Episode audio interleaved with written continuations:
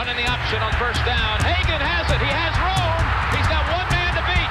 Now he pitches to Flannigan, and he may take it all the way. Flannigan's in for the touchdown. McKinley Wright from the logo. Got it! Oh, McKinley Wright. Breaks a tackle.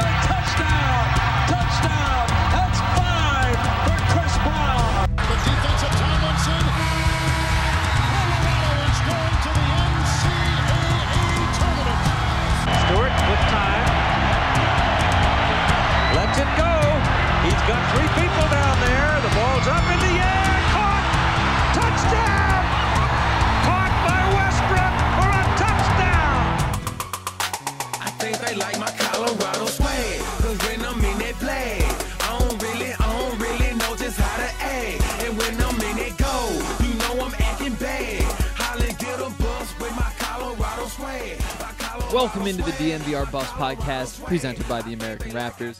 I'm Henry Chisholm, and uh, it's been another busy couple of days. It seems like there's just more and more and more that's always happening.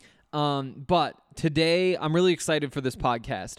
Um, yesterday, when I was up in Boulder, we had a chance to hear from Mike Sanford, the new offensive coordinator, Chris Wilson, who's been the defensive coordinator for a couple of seasons now, and uh, this is this is kind of the one and only time we hear from them this this camp. So you know the there's what three Mondays I think in this camp. Maybe there was another that we did something different. Um, but the first day of the week, it was the offensive assistants for the first time around. Then the next week it was the defensive assistants. Then this week's the coordinators. Then you get Karl twice a week. You get the players a couple times a week.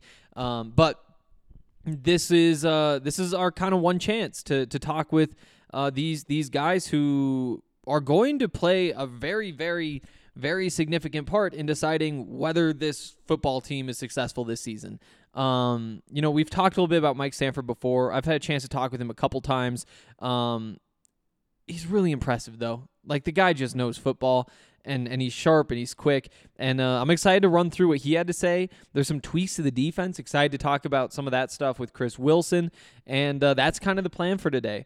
Um, it's actually like three o'clock right now, and I have to jump on like a video call thing for the DNVR Bets podcast today um, at three thirty.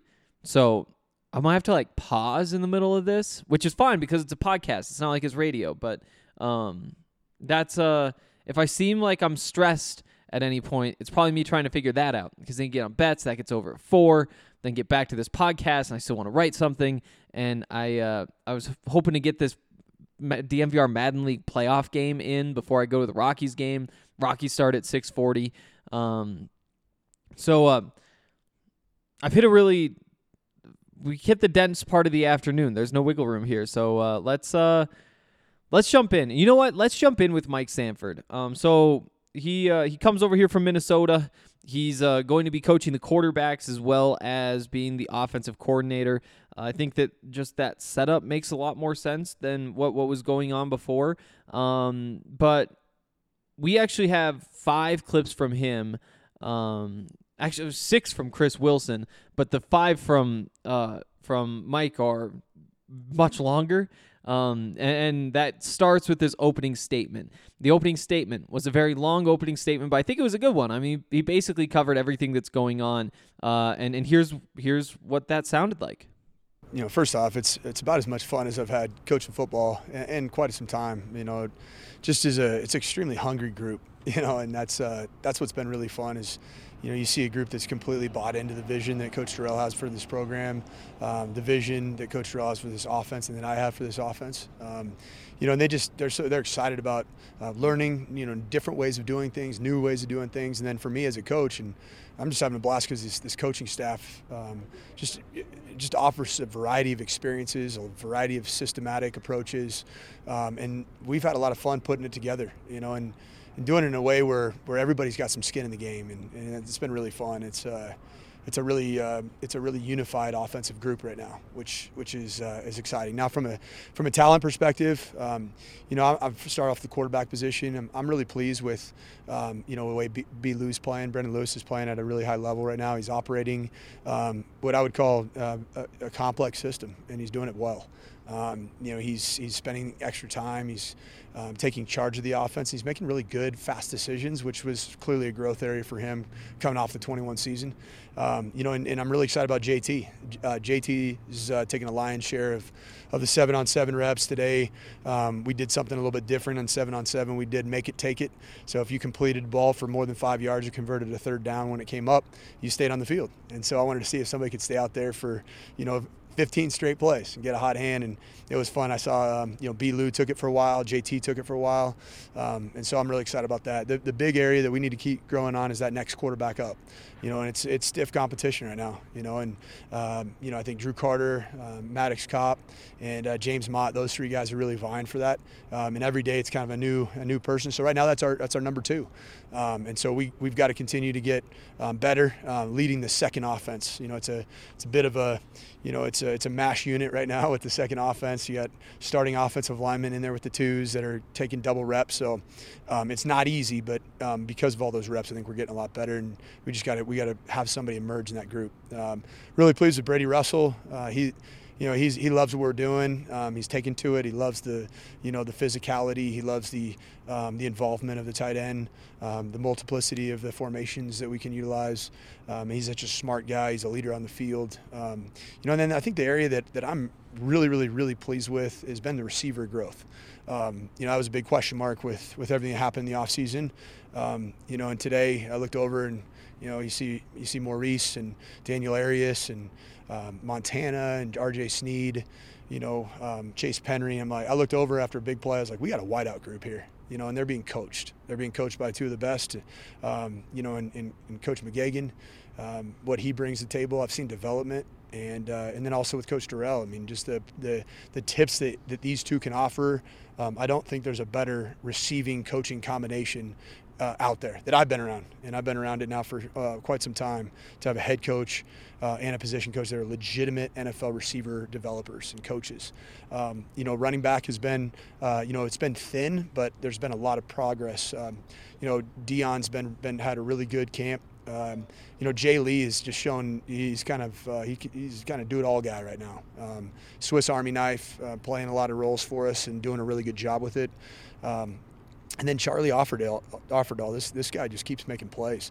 Um, so I'm excited by his growth and development. Then we'll get Alex Fontenot back, and you know, um, obviously the transfer portal will bring another as well. So um, we're excited about that group. Offensive line, um, you know, through the first you know five six bodies, really really good. After that, we got guys that are playing through all kinds of nicks and bruises. You know, guys that should be in their senior year of high school playing out there. You know, in major college reps, um, and they're growing. And uh, Coach Devan um, has just been incredible for these guys in such a short period of time. Their their, their confidence, um, you see the way they carry themselves on the field. It's a it's a different group. All right, there you go. Like I said, kind of kind of long, but uh, it's good stuff in there, right? Um, similar to what we've been hearing, probably for the most part. Uh, I, I, like the whole make it take it drill with, with JT and, and Brendan going at it. Um, the the way that he was talking about was like Brendan's doing great. Oh, JT's doing great you know, we did this drill today. The, the way he kind of like transitioned from JT into that drill makes me wonder if maybe JT did get a little bit hotter than Brendan and they realized and didn't say anything. Maybe that's more of like a conspiracy theory, but who knows? Um, Drew Carter, Maddox Kopp, uh, James Mott, the transfer from the University of Chicago. Those three kind of battling it out for the. Means right now the number two quarterback job. Eventually you'll wind up with Lewis and Shrout, and so this will probably turn to the number three quarterback job. None of that is all that surprising at this point. Um, what else did he have to say?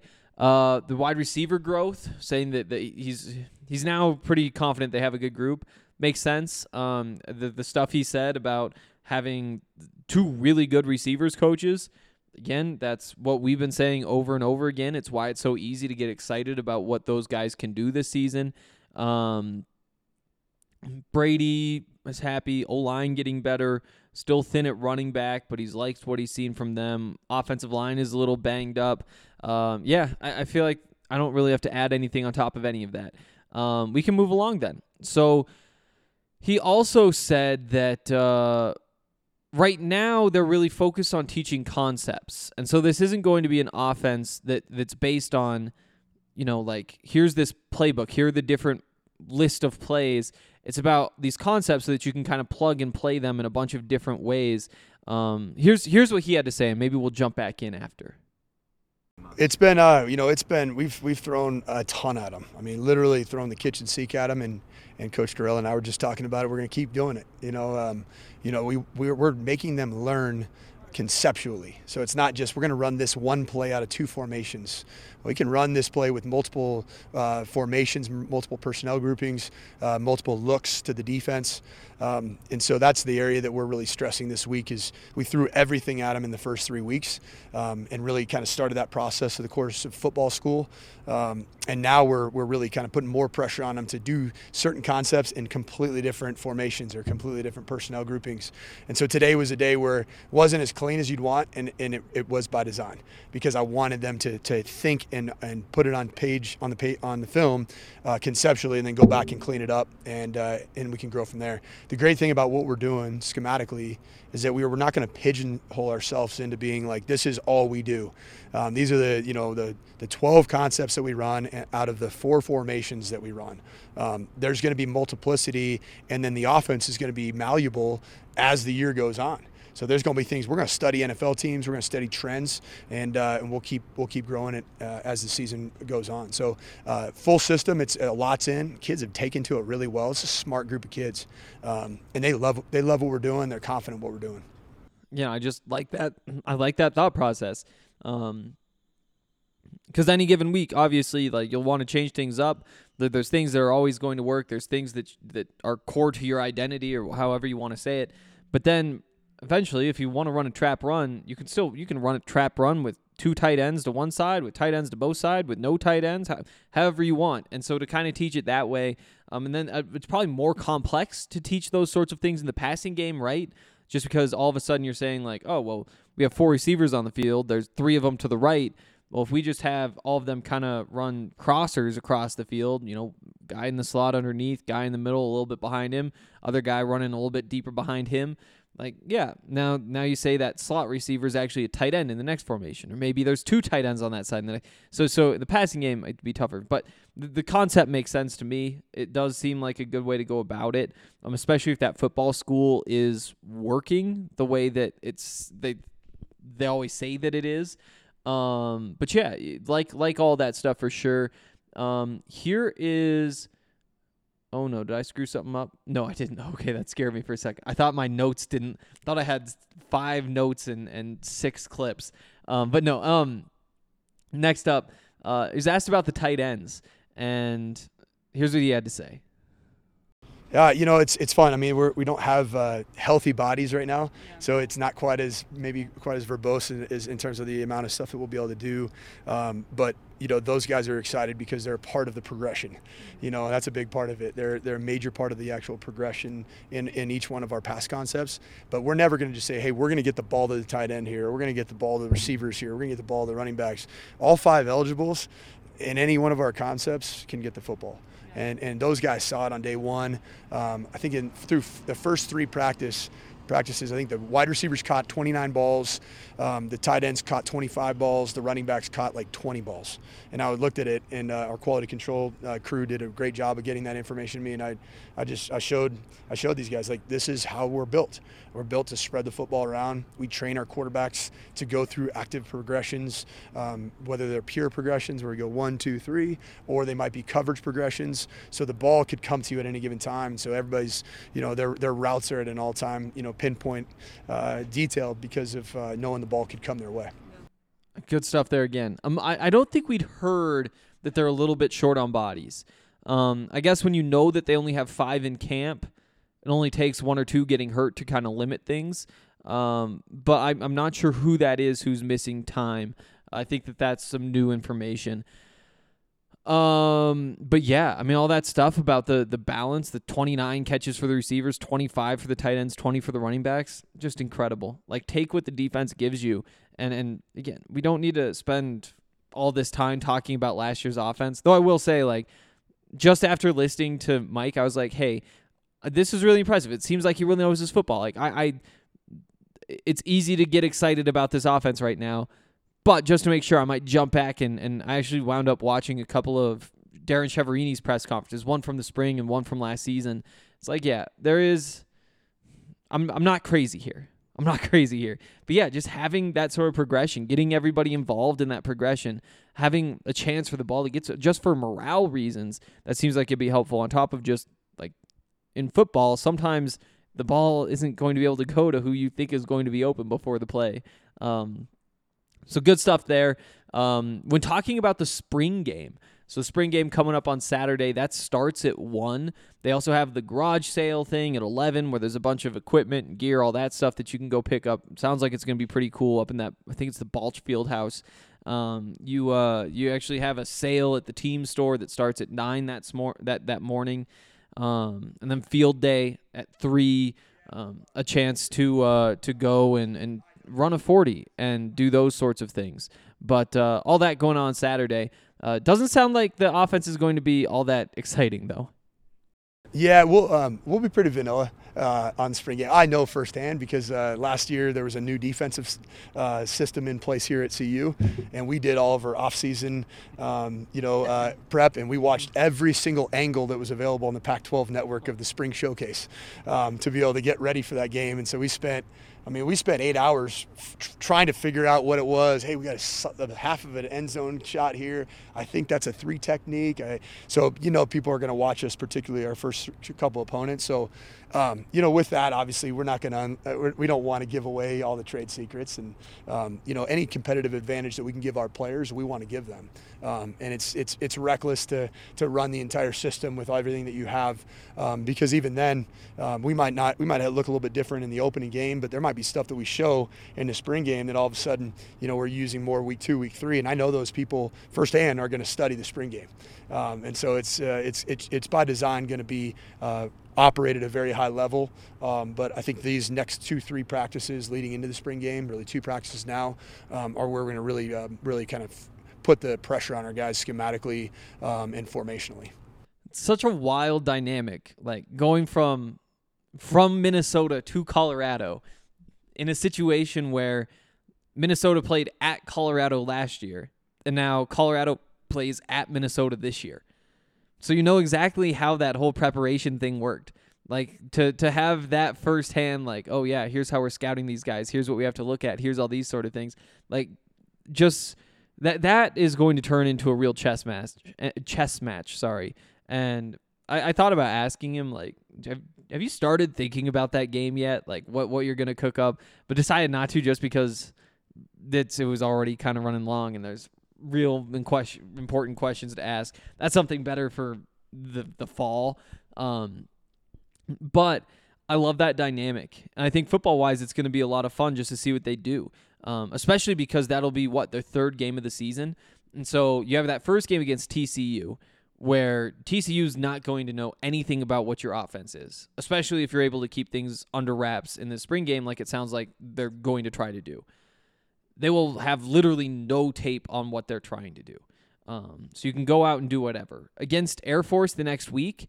Like again, not to not to diminish Air Force because obviously like they they win 10 games back to back years back to back to back years something like that they've had double digit wins they've been a really impressive program but i don't think that that's a team that you look at and say like okay we need to really pull out our most outlandish concepts you know? A, a lot of it comes down to like can we stop this triple option? Um, are we just bigger and stronger? Whatever. So i don't think that that game plan is going to be one where you pull out all your trick plays and then you wind up in that situation against Minnesota your last uh your last non-conference game kind of the end of your non-conference season. You could totally see where that just where all hell breaks loose and it would make sense even if it if it weren't for the dynamic between Mike Sanford and Minnesota to kind of use some creative things. So I'm excited to see how that goes. That football game is going to be a lot of fun. Um, and I think that that's probably going to kind of round out that offense. Uh, I wouldn't be surprised if they kind of look at as we have these three games to really dial things in and kind of split our offense into three parts and then kind of put things together and pull what we like from all of them and then add more stuff. And that might stand out more than anything else he said in there that they're going to keep things fluid throughout the season and they're they're not going to get too caught on Oh, sorry. That was actually earlier on. That was earlier on. I just realized when I was saying that. Um, but earlier on, he was saying they're going to study the trends, see what people are doing in the NFL, that sort of stuff, and keep things um, fluid throughout the season. I'd love that. I love that because that's how football works. Like you can't just get, you don't just do what you do. You do what works.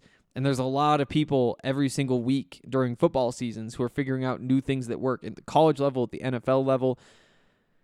It's just somebody who's plugged in. It's somebody who's like up to date. Like you're always modern. It's a, it's like an off- offense that just gets updated every single week instead of one that you plug in at the beginning of the season and it is what it is all the way through. Um, just that sort of stuff I really like. And again, we haven't seen a whole lot of what it actually looks like. You know, how often do they have guys in motion? How often are they running gap runs versus s- stretch runs or, or zone runs in general? Um, is there a big play action element? How often are you under center? They, do you use the pistol? Like what what are your personnel groupings going to look like? There's so many questions. You know, are you running routes downfield? Are you running stuff underneath? Is it double moves or are you just trying to get guys to their spot and so make the make those reads nice and quick and easy? So we'll see what all of this looks like. RPOs, are RPOs going to be in there? Um, we'll see what this looks like in September, but all these kind of peripheral things, I think it's it's hard to to be anything but excited. Um, last one here from Mike Sanford. Um, just just asked again about the offensive coaches and kind of what this process has been like working with them. Well, you know, first off, I mean, just great to work in a, in a healthy environment with a head coach that um, has a clear vision, uh, lets you coach and be who you are. Um, and I, and I, I just love that, that he lets all of us as position coaches and coordinators, um, you know, lead the way that, that we are comfortable leading, you know, with our personalities. Um, it starts with Coach Dorrell and his vision and um, allowing us to, to do things that, that we see are fit for our offense. And then what I love it too is that, you know, his background as a play caller, as a coordinator, as an NFL coach, he provides a lot of feedback if there's something that might not look sound great. Let's and then we have a chance to watch it as a staff with Coach Dorrell um, and be able to you know troubleshoot anything that might have come up during practice or in a scrimmage and be like, hey, how can we make this better? And he has the experience to to lend a helping hand, and we uh, we have a great dialogue back and forth. And then the room, you know, we have a lot of fun. Um, you know, I, I, you know, in a in a in a in a room of coaches when it's right, you know, when it feels right, and there's free flow of inter, uh, there's inter, inter, interchange of ideas. There's different backgrounds. Everybody's respectful of each other. Um, nobody's getting caught up in like this is my idea, this is your idea. Like we are we are working together as one, um, and it comes across with the players because the players are working together as one. And so that's a that's a really uh, it's exciting for me because I I always as a coach having grown up in this profession, I'd go into a room and I could tell my dad, you know, the first week that he was on the job, I said that's a good room.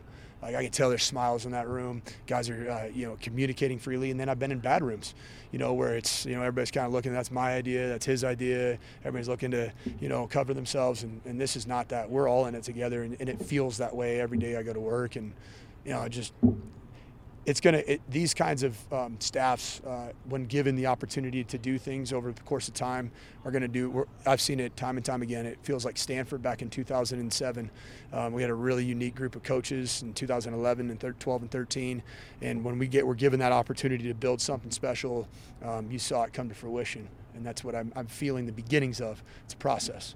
Um, we're not there yet. We got a long ways to go but um, i feel that that coming to fruition. There you go. I mean that's uh he's excited. You, you just like to hear that people are excited. Um I think again, it's it's a lot easier to have good communication and everybody getting along and and good collaboration all that stuff in in April. You start the season 0 and 3 and you're trying to figure out what to do in conference games. We'll, we'll see we'll see what the vibes are like then, you know, but as of right now, it does seem like everything's going well on that side of the ball. It's what you want to hear and uh, we'll leave it at that with uh, with our guy Mike Sanford, the new offensive coordinator at CU. Uh, before we get into what Chris Wilson had to say, but first, uh, want to tell you guys about DraftKings Sportsbook. So uh, I mentioned before that I was gonna have to do this podcast in two parts. Uh, that we are we are now on to the second part. I already did DNVR bets, and we put together some awesome bets for tonight. Um, the window is going to be very tight to be able to get these bets in. but I might as well share them since we put a lot of thought into them. The thing was, there were a bunch of profit boosts today, which basically means like DraftKings puts a little notification up and it's like, hey, look, if you bet on this Dodgers game tonight in the same game parlay, we'll we'll double your winnings if you get it right. So there's a hundred percent profit boost. So like with that one, just easy stuff. Uh, three plus Max Fried's strikeouts, four plus Walker Buehler strikeouts. Those are both locks. Freddie Freeman to uh, get a hit, Mookie Betts to get a hit. Um, over four and a half runs in the game. Dodgers to be within one run of winning. All of that with the boost, six to one odds. It's incredible. Um, for this Rockies game, got two Kris Bryant total bases, um, over three and a half runs for the Rockies, plus two and a half uh, runs in the game for the Rockies. Like so, down by two that that hits. Um, a tie in the first inning. That's the bold part. Three strikeouts from Kyle Freeland. That's 840. Eight and a half to one odds. And I'm going to recap all these tomorrow because they're winners. Also, Hawks plus 14, under 248 in the Timberwolves Memphis game. Uh, Suns minus four and a half against the Pelicans. All just, I mean, in my opinion, locks. And I don't want jinx anything. But then you get that 100% boost, takes it from, plus, or it's not 100, it was plus 25, but from plus 166 to plus 208. Two to one odds on that. It's a steal. And these are the types of things that you can get DraftKings Sportsbook. And if you're a new user, you can also jump in right now and get this awesome promotion. All you have to do is download the DraftKings Sportsbook app now, use the promo code DNVR, and you can bet $5 on any NBA team to win their game during the first round of the playoffs, and you'll get $150 in free bets instantly. Don't have to get your bet right, you just get all of that instantly. It's promo code DNVR at DraftKings Sportsbook, an official sports betting partner of the NBA. Must be 21 or older, Colorado only, new customers only, minimum $5 deposit. Restrictions apply. See DraftKings.com slash sportsbook for details. Gambling problem? Call 1 800 522 4700. Okay. Um, also, want to let you guys know about athletic greens. So here's a fun thing. Today, I decided to mix my athletic greens in a smoothie.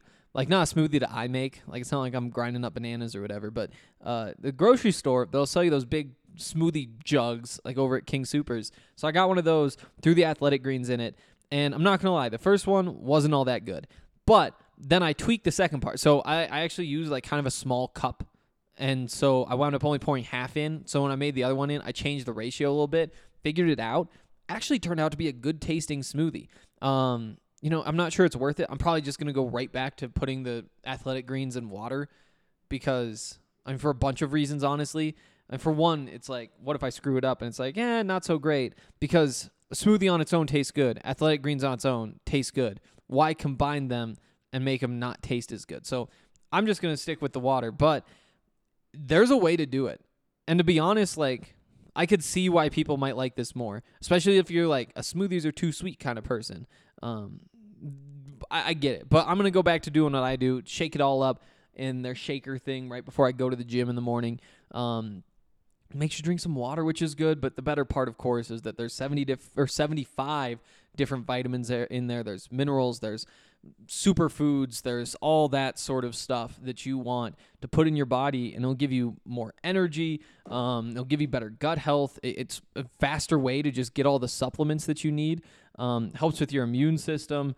Uh, there's just a bunch of reasons to jump in, so make sure that you do that. Uh, and if you order uh, anything from Athletic Greens, you'll get a free one year supply of immune supporting vitamin D and five free travel packs with your first purchase. All you have to do is visit athleticgreens.com slash buffs. Once again, that's athleticgreens.com slash buffs. They'll get you all hooked up. Also, want to tell you guys about Escape Artist. Escape Artist is the highest awarded topical brand in Colorado. It prioritizes quality and consistency. They have ratios available in one to one and high ratio CBD twenty to one. They have you covered. Uh, they they always use the best materials and ingredients to deliver the premium experience. Their 800 800 creams are Escape Artist's highest potency creams available. The cream penetrates for deep muscle tissue discomfort. Um, they're they're non-greasy. They don't stain. They're fast absorbing. The benefits last two to three hours. They're available in rose and cedar black pepper. They're founded and formulated by food and pharmaceutical scientists that believe in a brand that should truly exemplify the Colorado lifestyle of a well-balanced wellness routine. Uh, you can also try the Escape Artist Transmucosal Speed Strips. Um, it's a strip that you dissolve in your mouth And uh, they also have escape artist infused joints and all that sort of stuff. You can pick all of it up at Colorado's premier dispensary. That's Lightshade, with 11 convenient Denver Metro and Aurora locations. They have a new one, the Barnum location, just opened. It's a block off of 6th and Federal. It is the biggest Lightshade store with specialty products that aren't offered at other locations. In honor of 420, the five best-selling products will be buy one get one for a dollar from April 20th to the 26th at all Lightshade locations. So make sure you get in there and remember that podcast listeners can get 25% off all non-sale items with code DNVR. Shop online at lightshade.com for pickup or visit a Lightshade location near you. All right, now we can get to Chris Wilson. First, I should say the other thing that happened um, so what happened was I was like, okay, guy gets through some of this podcast because as of right now it's 5:35, hour and five minutes till first pitch. The writing thing probably won't happen. Uh, I'll probably get like the quotes pulled and then maybe I can piece them together tonight, either that or early tomorrow morning.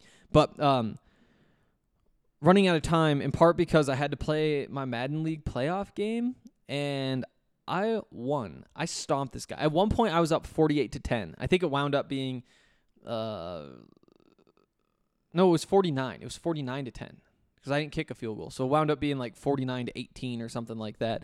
Um, but yeah, I just uh, I crushed him. Now I've got RK in the NFC Championship in a couple days, which is it's gonna be a good time. It's gonna be a good time. Playoff Lenny is doing his thing. I'll say that. But more importantly, Chris Wilson. Uh, Chris Wilson is again just like a very smart coach. Like it's easy to see why Karl likes him. On top of that, like he provides the energy. Like there's a bunch of different things that you can look for in coaches. Where it's like some guys you bring in because they they know how to scheme something up. Some guys you bring in because they're good teachers. Some guys you bring in because they have a whole bunch of energy and they rile things up and they make practice a little bit more intense and that sort of thing. So it does seem like Chris Wilson at this point is just like a really well-rounded coach who's been around. He knows what he's doing and uh I I I I'm impressed with what he did last year. I'm excited to see what he comes up with this year because I think that that's kind of the real test, um, especially for a coach who, you know, you'll hear it again today. What one of the things he really likes to say is that he wants to tailor this defense for the players on the team, and you know it's easy to do that in year one and be like, oh yeah, he's he says he's tailoring tailoring the defense, but in year two, now we have a baseline where it's like, okay, if you go back out there and you run the exact same defense, are you really tailoring anything? Like maybe just all the talent lines up in all the same places again. Um, when you lose seven starters or six starters, how many starters do you lose? You lose Carson Wells, you lose Nate Landman, you lose Mekhi Blackmon, you lose Christian Gonzalez, and you lose Mark Perry. So you lose five starters um, from that defense. So again, it'll be fun to see what he actually does out there. But again, like it's it's tough to come up with reasons to to to hate on Chris Wilson at this point. Um, let's see, where do we start here? Let's start with this one. Um, he is now coaching the outside linebackers. And before, for the last couple seasons, he was coaching the defensive linemen. Um, here's here's what he has to say about that transition. Once you're a ball coach, you're a ball coach. And, you know, I've been fortunate enough, I've coached every position but safeties. I've worked with the corners, the nickels, everybody. So this is just the next part of the progression. And it also allows the defensive line to get more one-on-one attention. That's a high priority position. And again, bouncing around is not always easy on it. So I'm glad that Gerald's here and he's doing a really good job with him. He, he brings up Gerald Chatman there at the end, um, the, the new defensive line coach and let's actually let's actually expand on that one. Um, here's here's what he had to say when asked uh, a little bit more about Gerald Chatman. Really good teacher. Uh, builds really good relationships with the players, which is important. Once they know you care, they'll let you coach them. And so uh, he's done a really good job of doing that. But uh, not only that, he just brings an extensive background of knowledge from the NFL, from being in the SEC at LSU. So he's got a really good knowledge base, and, and he's able to take some of the things that we're doing here and, and, and, and improve them. And he's bringing some new things with him, just like him and Coach Chan. So they've really been a great addition for us. All right. So good stuff there, of course. But I think uh, so far what stands out to me, the high priority position, that's what the defensive line is. And first of all, he's right, and this also isn't something that we've never heard before. When we first talked to him about this change, it's one of the things he brought up was that if you're defensive coordi- coordinator and defensive line coach, that means you're kind of doing two jobs. And that means that you're only doing half of the defensive line coach jobs. And so he really likes the idea of, of giving them a full time coach and splitting that outside linebackers coach time. That's like, and that's, he's never said that part. That's the implication, right? Is that like, yeah, outside linebackers maybe not that important.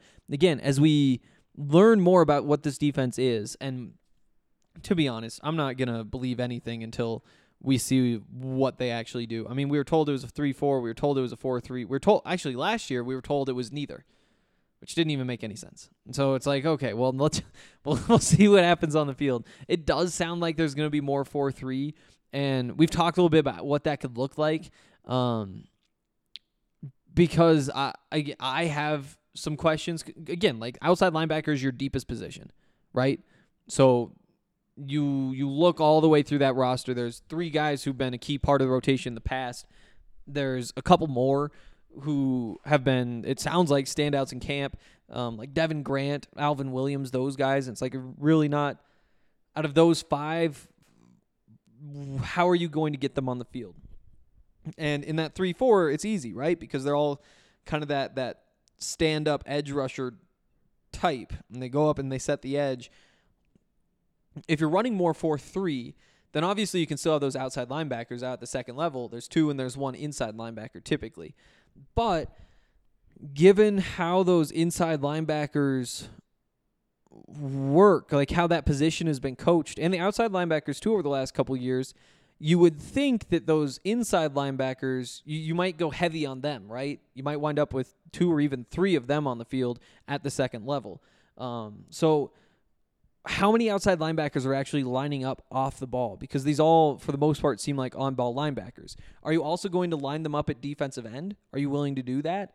Um, I guess once you go nickel, then all of a sudden you're back to where you were last year, which is those guys are kind of your pass rushers. But the, I have some questions about how all of this stuff is going to fit together, what it's going to look like. Um, the truth is, though, they are very deep in that front seven. They are very deep in that front seven, and that's a good place to be deep because you know if, if you're not deep in the secondary, it can get annoying if you have to throw somebody in and he's kind of getting cooked in a game. What's even more annoying is just play after play after play of giving up six yard gains on the ground. And, and that's something that with this group um, under under this coaching staff, I'm pretty confident isn't going to happen. Um, but uh, here's here's a little bit more on the the four three situation. Well, every every year's a new team, and so last year, you know, we were had, we were pretty dominant. We had a couple of linebackers, obviously, that that are played a lot of football and had the ability to hopefully play in the next level. So it was structured around them. Every year's a new team. And then you just try to complement your best guys. And right now we, we've got a, a good group of guys up front, a veteran group of guys up front. So that was the best move for us moving forward. So again, you're not getting into the details of the tactics, but there was no way that was going to happen. I do think though that that is a uh, it's again kind of what we've heard, but but the the one thing that you kind of pick up on is you think that there's more depth. And I guess when you're deciding 4-3 or 3-4, that is that is kind of the key piece, right? Is do you want more linemen on the field or more linebackers on the field? And that just means you pick the one where you have more talent. And again, is Jamar Montgomery going to line up as a defensive end? On pass rushing downs, I'm sure. On on third and longs, I'm sure he will. First down, I, I don't know. And so maybe I mean we'll get a taste. And I've mentioned this on this podcast, but on Saturday, one of the things I'm really curious about is where these linebackers are lining up. How many are they putting on the field from which position? And a lot of that'll change by the time the season starts. And within the season, you're going to go week to week. Things are going to be different based on what you need out of a certain spot and, and even which positions you really want on the field. But we'll uh, we'll at least get a little bit more of a taste on Saturday. And and I'm I'm curious what this is going to look like. Um, here's more on the depth in general. I feel good. We got some guys that are going to add to it. Obviously, this is not the final team. This is probably the bulk of the team that is here, but we've got a bunch of good uh, players coming in that we feel really good about, and uh, the schemes tailored for those guys. So uh, we're just excited. They should be able to plug and play once we get them in here. So again, there's a handful of guys who are coming in over the summer. You know, a lot of them are, are going to be the true freshmen who didn't enroll early. Um, there are some others on the defensive side of the ball, like uh, uh, blanking on his name. I know what it is. Oh, Jeremy Mack. Jeremy Mack, the the transfer. Um, but I mean, also the safeties, Dylan Dixon, Xavier Smith. Who knows? Maybe they could play back there. Um, the corners, you know, Simeon Harris isn't here yet. Keyshawn Mills isn't here yet. And we've heard good things about Josh Wiggins and Jason Oliver. Who knows? Those might not be your two best even out of the freshman class. So there is more competition on the way. You know, Aubrey Smith, um, Chacon Bowser, the couple linebackers whose names we might be hearing. Um, but it does sound, you know, there was the corner who came in for a visit, uh, transfer corner. You would imagine they'll add at least a couple more transfers. I mean, they, they should have three, four, four scholarships open right now, and probably a few guys who realize they're a, a ways down the depth chart try to get out over or after this spring, so you get a couple more. So this isn't a final roster at all, but it does seem like you're getting you're getting to be in pretty good shape um, in terms of what's what what we're going to see on the field. Um, here's here's some big picture stuff about um, last year and just kind of some changes that, that they're trying to work on. I go back and watch all tape, things we did well, things we need improvement, uh, where we can be better at from coaching standpoint, uh, teaching standpoint. So everything gets uh, vetted. And so that was the biggest thing. And the thing that you notice is there are, there are a lot of positive things, but the, the things that broke down were glaring. And so if we can just eliminate a few of those explosives, we become a, a better football team expeditiously. I mean, it, it, really goes quick. But again, limiting those those things that we did last year in regards to uh, mental errors, those are the things that will make us a better football team. You know, I it seems like that's every year, right? It's like, yeah, things are pretty good outside of the big plays. And I'm not sure if that's everywhere. I'm not sure if there's teams where it's just like every time somebody runs the ball against them, it's like, oh, there's five yards. There's five yards all the way through the season. Um, but yeah, it's always cutting down the big plays. I'm surprised he didn't bring up the sacks. I think that that's probably another one. But yeah, um, there you go. Uh, last one, I guess. Last one here on uh, the experience that a bunch of these guys gained when there were injuries late. Because obviously Nate missed a lot of time, but Guy Thomas missed a lot of time. Mekhi was missing games in there. Safeties were missing games in there, and there there was a lot of opportunities for younger players. Honestly, that defense toward the end of the year is very similar to what that defense is going to look like this season. Um, you just hope that from freshman to sophomore year, they these guys have grown a bit. Um, but but here's what he had to say about that situation. Success is is is is definitely one thing that helps everybody. You know, and a lot of guys that the buy-in goes up when you start seeing successful. And what it allowed us to do, whatever we could do for our best player, our, our number one, we could do for our number four. You know, so when you when you're looking at it, you might be the fourth corner. Our fourth corner was able to come in and execute the, the fundamentals and the scheme, and that was that was big for us. And it, and it, and it's really progressing and helped us this last part of the the uh, the spring our spring season. There you go um, that's going to do it for today. Like I said earlier, I'm going to be up in Boulder tomorrow. Uh, we'll hear from Karl tomorrow. We'll also I'll, I'll have a, a, couple interviews to play for you. I'm not sure who yet. I've still got 17 hours before that deadline to the side. Um, but yeah, that's the plan. We'll cover all that stuff. And uh, wow, after that, there's only one more podcast before the spring game. It's wild to think about. This this spring has flown by. Uh, it's been a good time though, and uh, appreciate you all for listening. We'll be back again to talk more tomorrow.